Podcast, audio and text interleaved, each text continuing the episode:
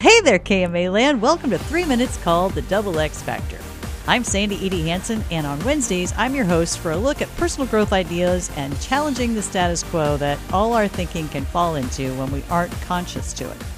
Now, our topic this week is training your brain to focus on what you want rather than on what you don't want. Sounds super simple, but it's kind of frightening how habitually we focus on what we don't want in our thoughts. I thought today I would offer up an example that I've witnessed not only in myself, but in those in my sales profession. My goal here is to shed some light on what we can easily become unconscious to in the ways we get trapped in a focus on fear, especially when we're under pressure. So let's say you're in sales as your career and you have goals or expectations you're trying to meet or exceed.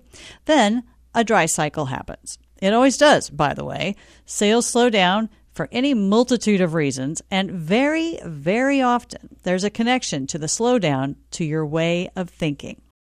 Now, what I've witnessed in myself and in others over several decades is that it becomes incredibly easy to get trapped then in repetitive tasks. When we're operating out of fear, the human auto response is to find some sense of comfort, and we can fool ourselves into thinking that repetitive tasks or repetitive thoughts are healing us and helping us make progress, but they aren't. You see, our anxiety triggers us to take action, any kind of action, rather than stopping and getting thoughtful and self reflective.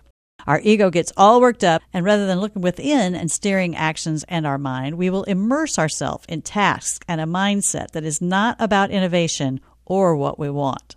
The shift out of this takes courage. Author David Emerald suggests that the first question we need to ask ourselves is What am I focusing on? Am I focused on the problem and what I don't want? Or am I focusing on the outcome I do want?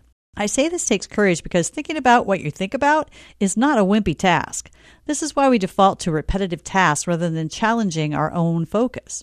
Now, I've many times seen those in the sales profession start to hide out in repetitive tasks when the pressure is high. It's human, and it's also a call to look within at what we're focused on. When we do this, we will work harder and harder in response to our anxiety with very little to show for it except exhaustion and probably burnout and lots of laps around the drama triangle. When you shift your mindset from what you don't want to what you do want, you immediately begin walking a different path. The shift is simple, not easy. As you go through your day, just notice when you're in a problem mindset or when you're engaging in repetitive tasks that aren't moving you forward towards innovation and solution. Then just pause and ask yourself, hey, what am I focusing on here? Spencer's here tomorrow, and I'll be back with you on Friday with how your own personal signal helps to create your life experience. Till then, later.